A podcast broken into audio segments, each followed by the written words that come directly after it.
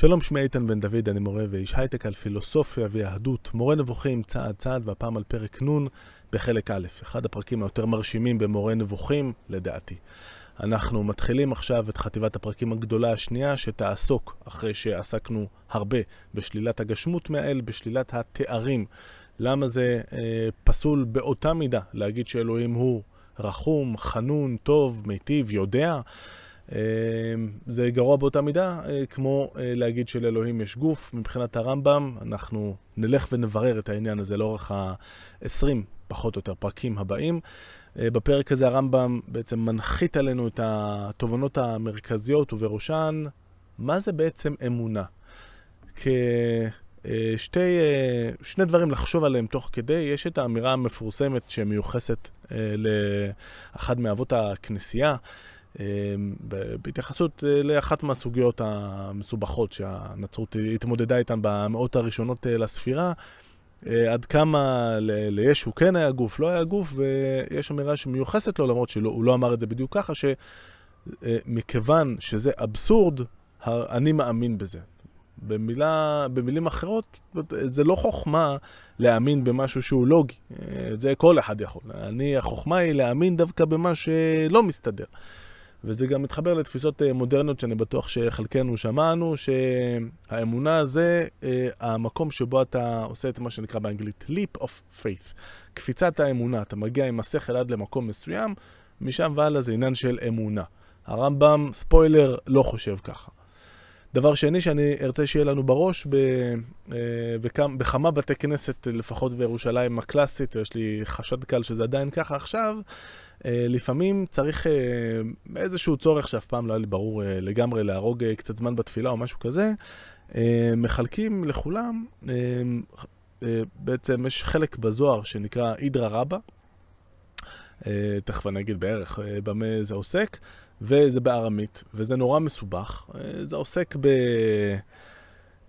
פחות או יותר תיאור של האלוהים במידה כזאת או אחרת, לא ניכנס כאן לפרטים. עכשיו יש קטע, אומרים לך, תשמע, תקרא, זה בסדר. גם אם אתה לא מבין, תקרא, יש בזה מעלה. וכל אחד, מה, זאת אומרת, מחלקים זה במין קבצים קטענה, כאלה, אני חושב, זאת אומרת, אה, כשאני עוד הייתי באיטי זה היה נורא ישן, אני מניח שהדפיסו את זה בפיפטיז, אה, כזה מטיפה כזאת מקרטון מאוד, אה, כאילו זה נורא, לכל אחד מקבל איזה שמונה, עשרה עמודים, או חמישה, שישה. לקרוא ואומרים לך תקרא. עכשיו, זה עשר דקות, כל הבית כנסת אה, שוקוע וכל אחד קורא את החלק שלו, והרעיון הוא שכולם ביחד מרכיבים אה, ביחד את כל האידרא רבא.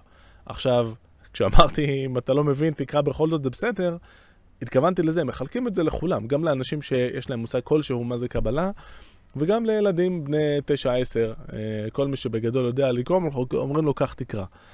אה, והתחושה הייתה שזה, שוב, זה, זה, כי ככה אמרו, זה בסדר לא להבין, יש בזה מעלה גם אם קוראים. אוקיי? זה, אני, אני ארצה שהדברים האלה, האלה יהיו לנו ברקע אה, לפני שניכנס לדיון של הרמב"ם. אז, דע המעיין בספרי זה, שהאמונה אינה העניין הנאמר, אלא העניין המצטייר בנפש כאשר מקבלים כאמת שהוא כך כפי שהצטייר. אה, משפט uh, קצר שמכיל בתוכו המון, בינתיים אני רק אגיד שלהצטייר בנפש, המושג הזה של הרמב"ם, בעברית מודרנית היינו אומרים uh, קביעת מושג. זאת אומרת שיש לנו מושג uh, אצלנו בראש של הדבר הזה שאנחנו מדברים עליו. אם אתה מאלה המסתפקים בכך שהם מוסרים בדבריהם את הדעות הנכונות, או הנחשבות בעיניך לנכונות, מבלי שתצייר לך אותן, שתבנה מהם מושגים ותאמין בהן, לא כל שכן שתקב, שתבקש לגביהן ודאות, הרי זה קל מאוד. כפי שאתה מוצא רבים מן הטיפשים היודעים בעל פה עיקרי אמונה, אשר אין הם מציירים להם משמעות כלל. בעצם מה שאומר לנו כאן הרמב"ם זה זה שאתה רק חוזר על משהו שמישהו אמר שהוא אמת, זה לא מספיק. אתה לא יכול להסתפק בלקבל במסורת דברים, גם אם הם נכונים, וגם אם אתה רק חושב שהם נכונים, אבל בואו נזרום על המקרה היותר... Uh, יותר חמור, יותר אה, משמעותי מבחינת מה שהרמב"ם אומר כאן. נגיד שאני יודע לדקלם שאלוהים אין לו דמות ואין לו דמות הגוף כי למדתי את זה בגן. אם עדיין בכל פעם שאני חושב על אלוהים, מה שאני רואה מולי זה בגדול את גנדלף, אה, זקן, זקן לבן כזה, ו, ואני לא יכול להתנער מה, מהמחשבה שיש לו גוף, אז זה לא... לא עשיתי בזה שום דבר. לחזור רק על הדברים האלה בלי שאני באמת יצרתי מושג והפנמתי, זאת בעיה אחת. בעיה שנייה היא שאם אני מקבל את זה כ... כנכון כי אמרו לי, זה גם לא בסדר. ותראו זאת, עד, כמה, עד כמה זה עניין עמוק. אני לא יכול להגיד, טוב, אה, אני מאמין שלם זה ככה וככה, כי הרמב"ם אמר ואני סומך עליו, הוא הרמב"ם אחרי הכל.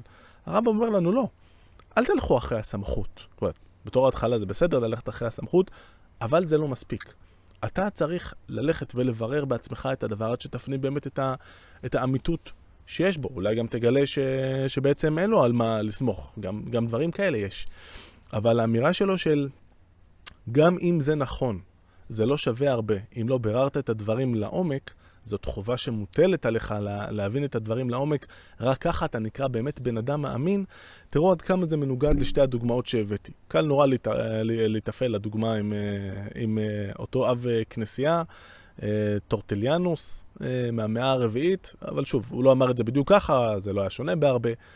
ולהגיד, איזה דביל. זה בכלל, איך יכול להיות שמשהו שהוא אבסורד, לא, לא יכול להסתדר עם ה...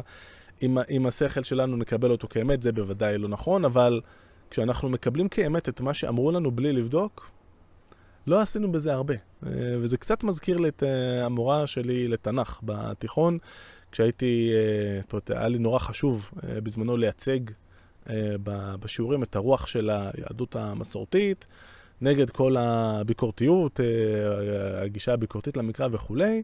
והיה איזה פעם שהעלתה איזה נושא לדיון, אה, ואמרתי, אה, אותי לימדו שככה וככה, ואז הרצליה ברון פנתה אליי ואמרה, אוקיי, זה מה שלימדו אותך, ומה אתה חושב? וזאת הייתה בומבה רצינית. זה היה בכיתה י"א, אה, אחרי כמה שנים התקשרתי אליה הביתה, אמרתי לה תודה לך על, ה, על הרגע הזה.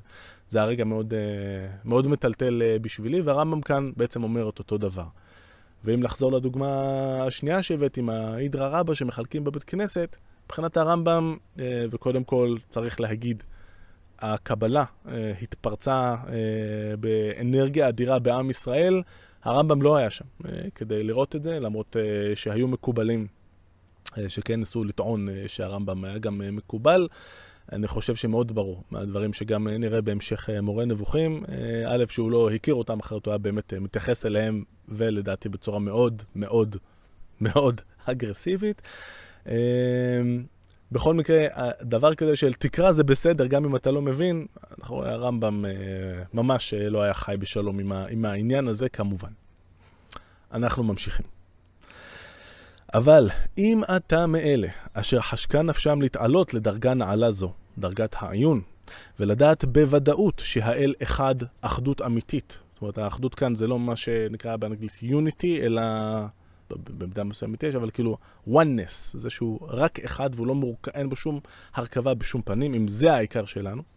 כך שלא נמצאת לו מורכבות כלל ולא שיעור חלוקה בשום אופן מן האופנים, זאת אומרת גם בטח לא חלוקה פיזית שיש לו איבר כזה ואיבר כזה ואיבר כזה, אבל גם, אה, כמו שנראה, לייחס לאלוהים איזשהו תואר, זה מיני ובה, אה, גם לייחס לו אה, מורכבות, לשלול ממנו את האחדות הפשוטה שלו, שמבחינת הרמב"ם זה הבסיס להכל. אז הידע לך כי אין לו יתעלה תואר עצמות כלל, ולא בשום אופן מן האופנים. אני רוצה עוד לא לצלול לעומק של מה זה תואר עצמות, מה הניסוח הזה, כי זה ניסוח שהרמב"ם מקבל אותו מהמועטזילה, אחד מהזרמים המרכזיים בכלם, שבעצם נגדם הוא יוצא כאן, אבל צריך להגיד כמה מילים. אמ, הרמב"ם לא היה הראשון שהבין שיש בעיה בלייחס לאלוהים תארים. אה, שוב, להגיד שהוא טוב, יודע וכולי. הרעיון שייחוס תארים פוגע באחדות של אלו הוא רעיון שכבר הכלם, הפילוס... הזרם הפילוסופי המרכזי אה, באסלאם, שהרמב"ם, אה, זה אחד הזרמים שהרמב"ם מתמודד איתם אה, במורה נבוכים, שוב ושוב ושוב. אז חלקם, יש בעצם שני זרמים עיקריים, יש את האשעריה ויש את המועטזילה. המועטזילה, שבגדול אפשר לתרגם את זה לפורשים או הפרושים, אה, גם אצלנו אה, יש כאלה, ובעצם אנחנו פרושים, אבל על זה לא עכשיו. אה, הם בעצם אמרו שאנחנו רואים את הפעולות של אלוהים בעולם, ואנחנו רואים שהוא, זאת אומרת, אי אפשר להגיד שהוא לא יודע, אי אפשר להגיד שהוא לא חי וכל מיני כאלה, אבל הם נכנסו לאיזה ניסוח של הוא חי בתוקף עצמותו. הוא יודע בתוקף עצמותו, מין משהו כזה, קצת מעורפל, כמובן. השעריה שנקראים על שם המייסד אה, שלהם, שנקרא שערי, זה השם משפחתו, בין המאה העשירית וקצת לתוך המאה ה-11, אה, אמרו לא. זה נכון שאי אפשר להגיד שלאלוהים יש תארים, אבל גם אי אפשר להגיד שאין אותם. אז יש לו תארים, אבל אין לו תארים. או יש לו תארים, אבל הם לא... זאת אומרת, נכנסו למין ניסוח כזה שזה לא ככה וגם לא ככה. וזה משהו שכמו שנראה תכף, הרמב"ם מאוד אה, לא אוהב לקבל. אז, תואר עצמות, רק נגיד, אה, זה כבר, הרמב"ם פה מתמודד עם האמירה השנייה, ש... אוקיי, הבנו שאסור אה, להגיד שאלוהים הוא חי, סתם, או אלוהים הוא רחום, אבל גם להגיד הוא רחום בתוקף עצמותו, הניסוח הזה, גם זה לא בסדר. ואם אתם מרגישים שמה שאמרתי היה מאוד לא ברור, זה בעצם אחת מהביקורות המרכזיות אה, של הרמב"ם, שנראה עוד רגע. אתם סתם מגבבים פה מילים, להגיד שהוא יודע בתוקף עצמותו, אה, לא, לא אמרתם הרבה, או להגיד, יש לו תארים, אבל, זאת אומרת, אי אפשר להגיד שיש לו תארים, אבל גם אי אפשר להגיד שאין לו, שזאת העמדה של השעריה. גם פה הרמב"ם יגיד, אין לכם, אתם לא אומרים פה כלום. אתם מגבבים פה מילים, לכם בעצמכם אין מושג פה של מה שנאמר. זה בלתי אפשרי להגיד שיעמוד משהו מאחורי המילים האלה. אז אה, אם אתה מאלה אשר חשקה נפשם וכולי, אז דע לך כי אין לו יתעלה תואר עצמות כלל ולא בשום אופן מן האופנים, זאת אומרת, בלי כל איזה ניסוח שלא תביא, זה, זה לא יעבוד לנו. וכי כשם שנמנע שיהיה גוף, ועל זה שפכנו את כל ה-40 ומשהו פרקים הראשונים במורה נבוכים, כך נמנע שיהיה בעל תואר עצמות. מי שמאמין שהוא אחד בעל מספר תארים, אומר במבטא פיו שהוא אחד, הוא מאמין במחשבתו שהוא רבים.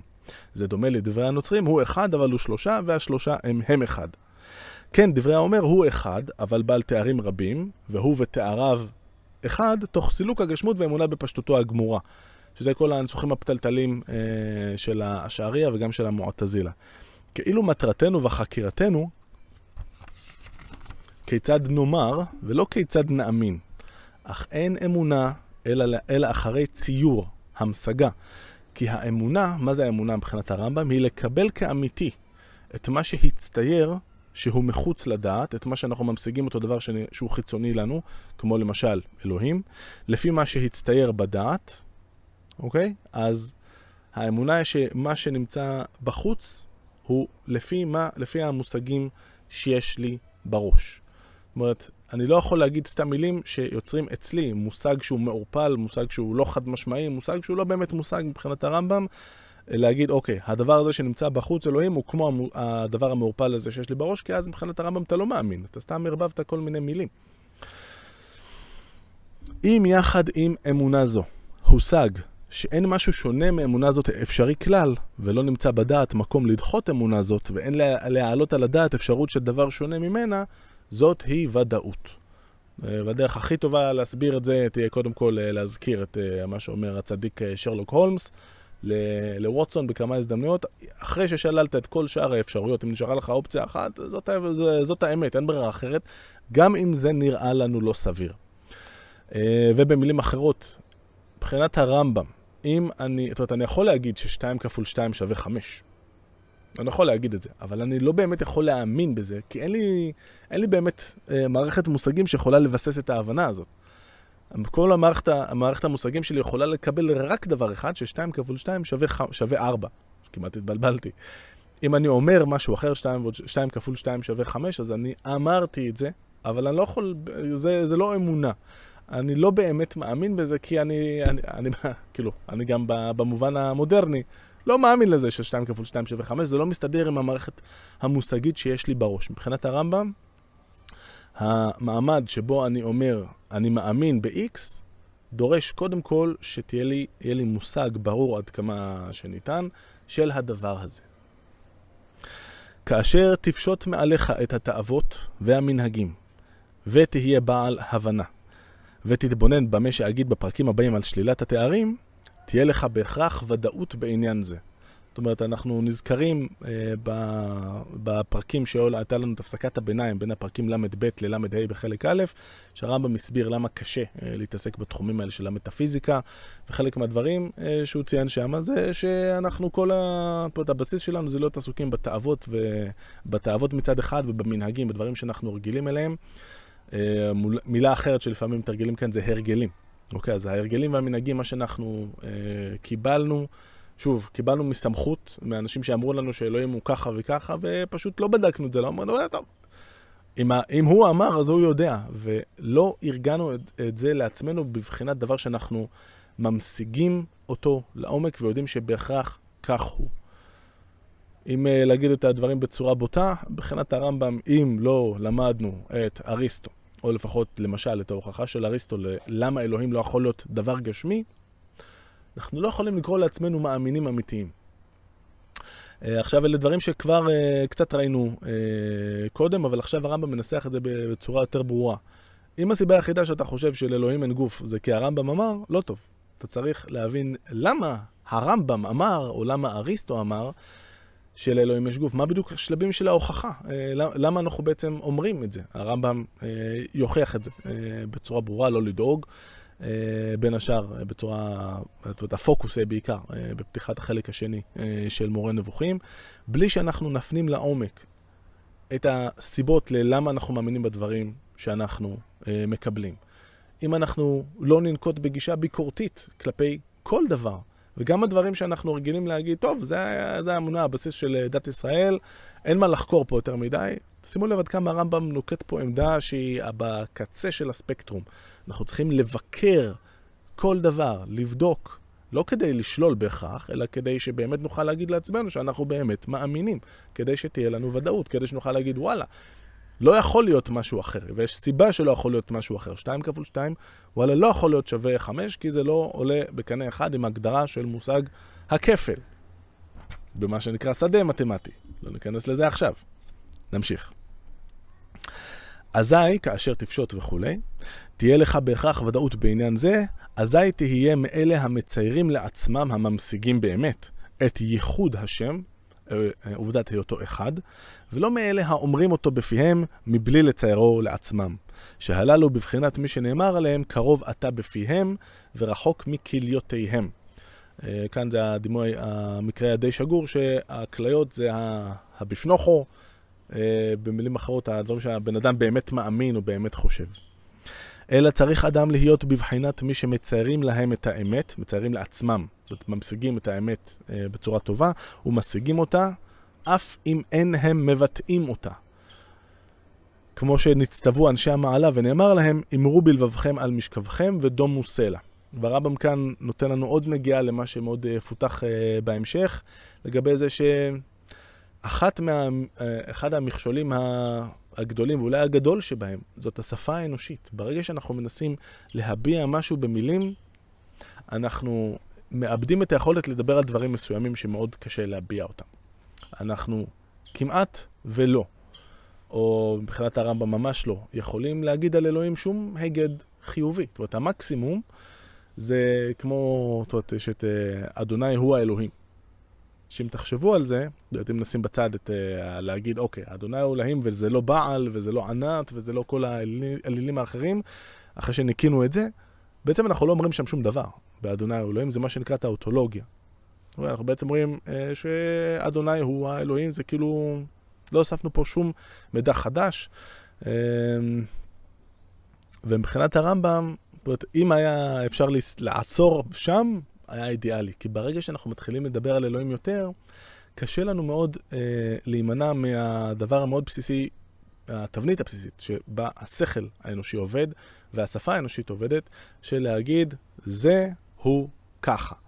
ואז זה הוא גם ככה, וברגע שאמרנו, זה הוא X, כבר מבחינת הרמב"ם איבדנו את היכולת להגיד, זה, הדבר הזה הוא, יש לו אחדות גמורה ופשוטה.